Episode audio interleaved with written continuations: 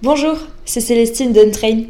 Le podcast que vous vous apprêtez à écouter est issu de notre livre blanc Panorama Digital et Tech, compétences et métiers de 2023, en partenariat avec Ignition Programme. Dans ce livre blanc, nous avons interrogé les meilleurs experts de notre communauté de traîneurs sur les compétences et challenges relatifs à leur métier. Pour découvrir leurs points de vue et conseils sur les nouveaux métiers du digital et de la tech, je vous invite à télécharger le livre blanc dès maintenant. Le lien se trouve dans la description de cet épisode. Bonne écoute La moitié des compétences digitales devient obsolète d'une année sur l'autre. Il vaut mieux investir sur les compétences que de subir l'incompétence.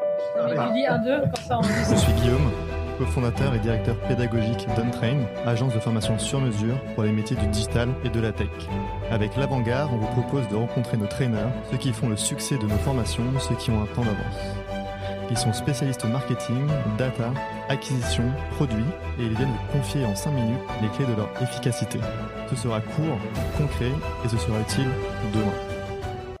Bonjour à tous et bienvenue dans un nouvel épisode de l'Avant-Garde. Alors aujourd'hui, on a la chance de recevoir Bettina. Bettina qui est Machine Learning Engineer chez Spotify et qui vient nous parler euh, d'algorithmes de recommandation. Alors ces algorithmes, euh, on sait, hein, ils sont partout. Euh, on les retrouve sur des sites e-commerce, par exemple Amazon, pour euh, vous recommander euh, des produits similaires et augmenter votre panier. Euh, on les retrouve sur des sites de contenu multimédia comme Netflix qui fait du scoring pour vous proposer les meilleures séries adaptées à vos préférences mais également du coup dans le domaine de la musique avec Spotify qui permet du coup de recommander des playlists ou des podcasts en fonction de vos centres d'intérêt. D'où la problématique du jour, euh, celle qui va être adressée par Bettina aujourd'hui. En quoi les algorithmes de recommandation sont-ils au cœur de l'expérience utilisateur? Tout d'abord, bonjour Bettina. Bonjour Guillaume. Bienvenue dans ce podcast. Peut-être euh, est-ce que tu pourrais commencer par te présenter s'il te plaît avant d'entrer dans le vif du sujet? Oui, bien sûr. Donc, euh, je m'appelle Bettina, je suis Machine Learning Engineer chez Spotify. Avant, j'étais Machine Learning Engineer à la BBC. Donc, ce que je fais concrètement chez Spotify actuellement, c'est que je fais un système de recommandation pour les nouveaux utilisateurs. Donc, en fait, si jamais Guillaume, tu crées un compte euh, demain chez Spotify pour la première fois, on va te demander quelques informations, comme par exemple ton âge, ton genre. On sait aussi d'où tu te connectes. Et à partir de ça, on va te recommander des premiers artistes qui vont ensuite aider à créer des, des playlists sur ta, sur ta homepage pour que tu puisses naviguer plus facilement dans le, dans le produit. Merci pour ton introduction. Alors justement, comment tu décrirais ton métier en deux phrases alors donc machine learning engineer, il y a vraiment il y a deux casquettes. Donc il y a la casquette engineer en fait, je suis programmeuse informatique. Donc je code et je développe des logiciels qui analysent des gros volumes de données. Et pour analyser ces gros volumes de données, j'ai besoin de l'autre casquette scientist, donc scientifique. Et en fait, j'utilise des méthodes statistiques pour analyser ces gros volumes de données et en tirer des enseignements. Euh, donc plus concrètement, par exemple pour la recommandation, on va analyser le, les comportements passés de nos utilisateurs, donc ce qu'ils ont écouté, euh, ce qu'ils ont liké, etc., les artistes qu'ils suivent, et à partir de ça, on va pouvoir leur recommander de nouveaux artistes ou de nouvelles chansons, etc. Et donc en fait, vraiment l'idée, c'est qu'on apprend aux machines, donc notre ordinateur, à être autonome et à prendre des décisions à partir de données qu'on leur fournit. Et comme ça, tout est automatisé et ça permet d'être utilisé aussi sur des, sur des volumes d'utilisateurs très importants. Alors du coup, il me semble que tu voulais nous parler aujourd'hui de Discover Weekly en guise d'introduction. Est-ce que tu peux nous dire un petit mot sur ce concept? Ouais, donc euh, Discover Weekly, je pense que c'est la playlist qui marche vraiment le mieux euh, chez Spotify. C'est une playlist de référence qui est donc découverte de la semaine. Et donc en fait, c'est une playlist qui est actualisée chaque semaine et qui est personnalisée pour tous les utilisateurs. Donc chaque utilisateur va avoir une playlist différente, propre à ses goûts. Et euh, donc Discover Weekly, en fait, on essaye de recommander du contenu que l'utilisateur ne connaît pas encore. Donc c'est vraiment essayer de découvrir, puisqu'on a un catalogue qui est gigantesque. Et donc ça, ça, ça permet en fait à l'utilisateur de naviguer plus facilement dans ce catalogue et de découvrir des choses qu'il ou elle ne connaît pas encore. Merci, c'est super clair. Donc, on connaît maintenant mieux ton métier. Justement, désormais, est-ce que tu peux nous en dire un petit peu plus sur ton équipe, avec qui tu travailles, avec qui tu collabores au quotidien? Euh, Dans mon équipe, il y a principalement des développeurs, donc des machine learning engineers comme moi, mais aussi des data engineers. Donc, les data engineers, ils vont nous aider à extraire et à transformer les données pour qu'on puisse les utiliser dans nos algorithmes ensuite. Mais pas que en fait. On travaille aussi avec des experts produits donc euh, des experts produits, des experts euh, du marché, donc des product managers, des éditeurs, etc., ceux qui connaissent vraiment le produit et les marchés. Donc par exemple, en ce moment, je travaille sur, euh, sur le marché de l'Inde, et donc je travaille avec des éditeurs qui connaissent vraiment le milieu de la musique indienne, qui connaissent les subtilités de langage, etc. Et donc en fait, sans eux, on peut vraiment pas très bien travailler. Donc pour développer les algorithmes de machine learning et tous les systèmes derrière, on a vraiment besoin de toutes ces compétences, et donc il y a un énorme effort de collaboration entre toutes ces compétences. Et finalement, les machines et les algorithmes, ils peuvent être très performants, mais s'ils sont entraînés avec de mauvaises données, ils vont pas être du tout utiles ou même ils peuvent causer tort. Donc c'est vraiment toujours important d'avoir des experts du business, du métier pour nous guider dans nos décisions et pour vérifier aussi que ce que produit l'algorithme est correct. Génial. Et alors, peut-être on va reculer un petit peu, on va faire un step back. Et euh, est-ce que tu peux nous en dire un peu plus sur le business model de Spotify Oui, bien sûr. Donc euh, Spotify, c'est une plateforme de streaming donc on peut écouter du contenu audio, donc de la musique et des podcasts. Euh, c'est vraiment le leader sur le marché. On a plus de 400 millions d'utilisateurs actifs par semaine. On a plus de 80 millions de titres et 5 millions de podcasts. Donc c'est pour vous dire l'ampleur du catalogue. Et c'est pour ça notamment que le machine learning est très important euh, dans, ce, dans ce business. Et alors, dernière petite question pour conclure euh, cette présentation. Aujourd'hui, c'est quoi les outils spécifiques que tu utilises au quotidien? Alors moi, en tant que machine learning engineer, donc je fais du code principalement, de la programmation, et donc j'utilise des langages comme Python, comme Scala. On utilise énormément d'outils qui sont open source, donc euh, qui sont accessibles à tous, et il y a vraiment une grosse communauté derrière. Après, les outils peuvent changer. Moi, par exemple, Scala, je l'ai appris à, Spotify, je suis encore en train de l'apprendre. C'est euh, un domaine qui évolue énormément et donc euh, on n'est pas, on va jamais être fixé sur un seul outil. En général, on va évoluer comme évolue le, le domaine. Merci beaucoup Bettina pour ton introduction. Donc on enchaîne, on rentre dans le cœur du sujet, à savoir la data science.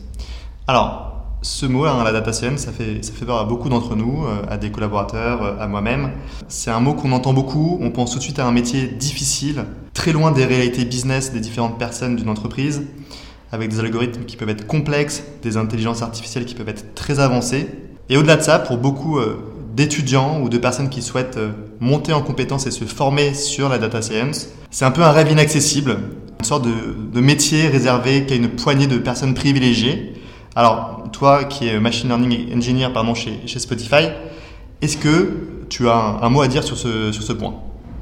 Euh, Oui, bien sûr. Donc, euh, pour commencer par mon parcours déjà, donc euh, moi à la base, je prévoyais pas du tout d'être d'être développeur, développeuse.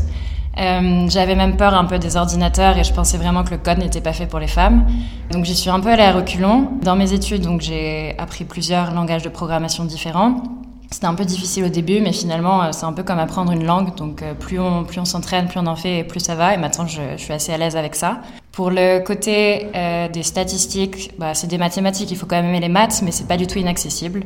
Et il y a énormément de ressources qui sont disponibles. Et donc, même si jamais on n'a pas étudié ça à la suite du lycée, à la suite d'une prépa, etc., on peut toujours se plonger dedans. Il y a énormément de contenu qui est, qui est disponible. Tout le monde peut y accéder. Donc ensuite, tu disais, oui, ça peut faire peur, ça peut paraître complexe, etc. Il faut savoir qu'on n'a pas besoin de développer des choses très compliquées pour que ce soit utile et, efficace. Il y a des algorithmes qui sont très simples. Il y a énormément de diversité dans les algorithmes de machine learning et les, complexités sont plus ou moins grandes d'un point de vue à la fois mathématique et aussi des systèmes informatiques qui sont derrière.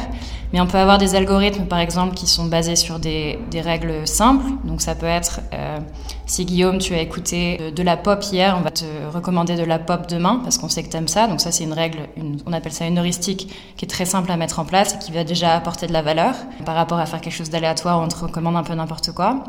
Et on peut aller de, de l'autre extrême sur des algorithmes un peu black box, donc boîtes noires, qui sont beaucoup plus compliquées, comme le deep learning. Donc il y a vraiment un pan qui est très diversifié. On peut commencer par quelque chose de simple.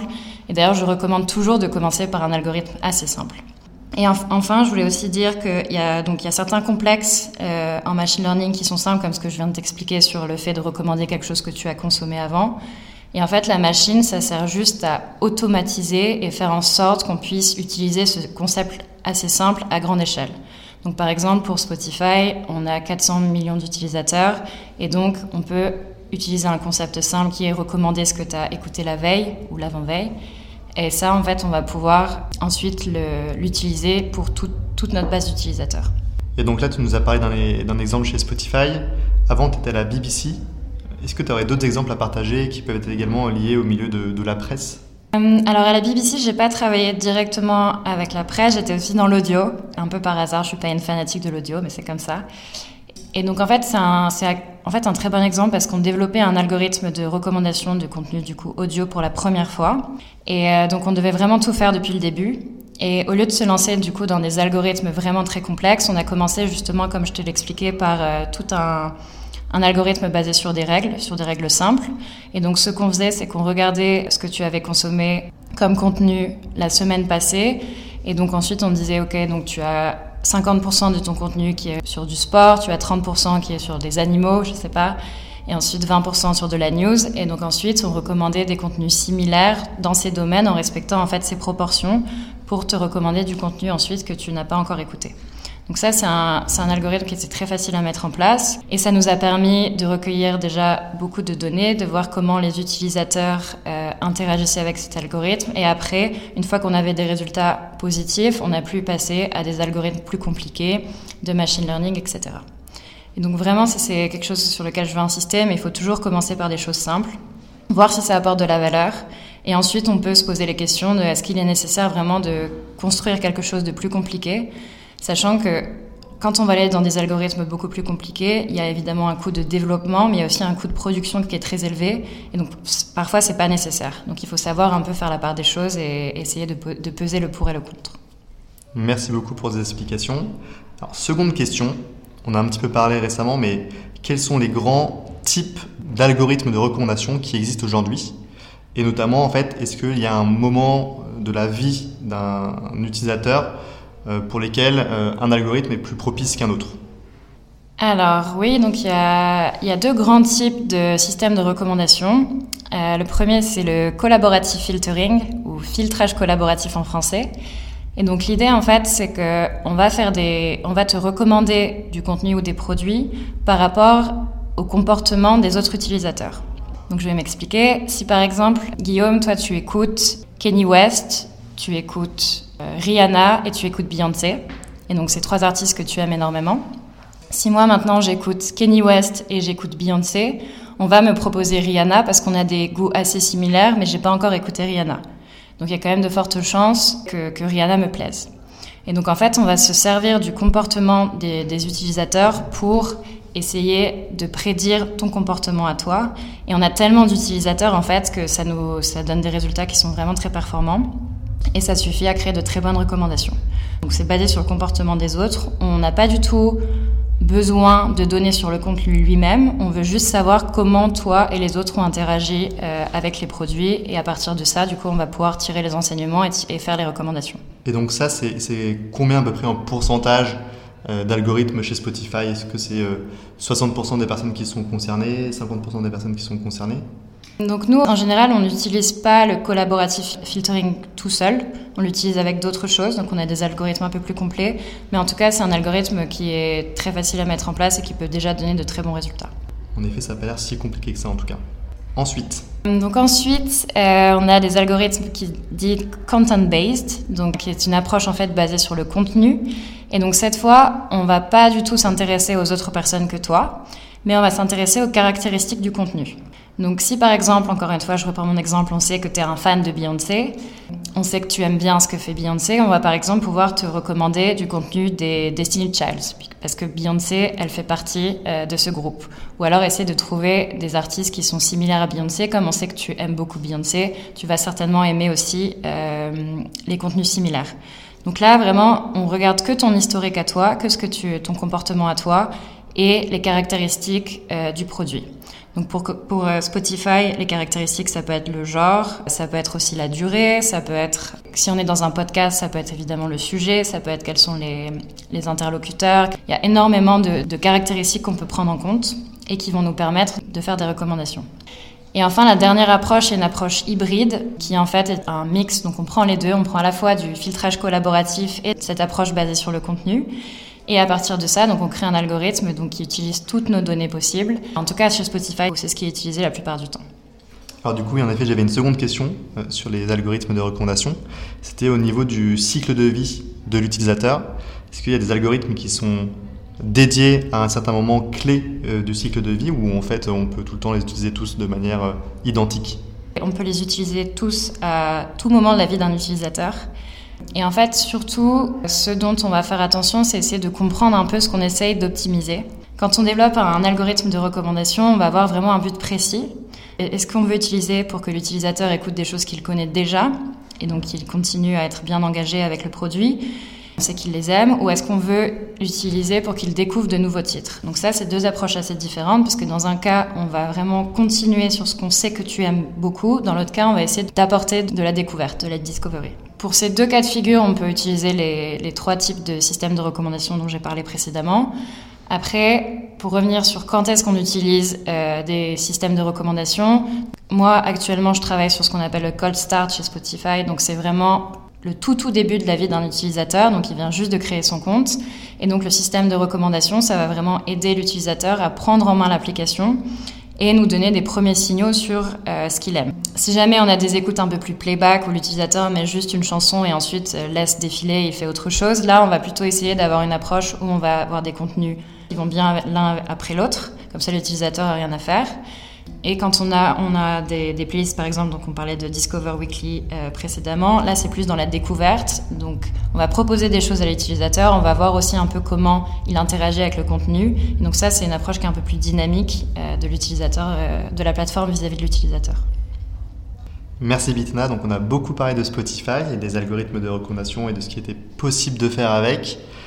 Désormais, pour cette seconde partie, ce serait bien de s'intéresser à ce qu'on peut faire avec ces algorithmes dans d'autres industries. Donc, euh, selon toi, quelles seraient les grandes applications concrètes de ces algorithmes euh, dans d'autres industries? Euh, donc c'est un peu difficile de, répondre de manière exhaustive parce qu'il y a énormément, énormément d'applications. Ça dépend des, domaines. Donc on a parlé des systèmes de recommandation pour les entreprises médias, donc dans mon cas la BBC et Spotify, pour recommander du contenu.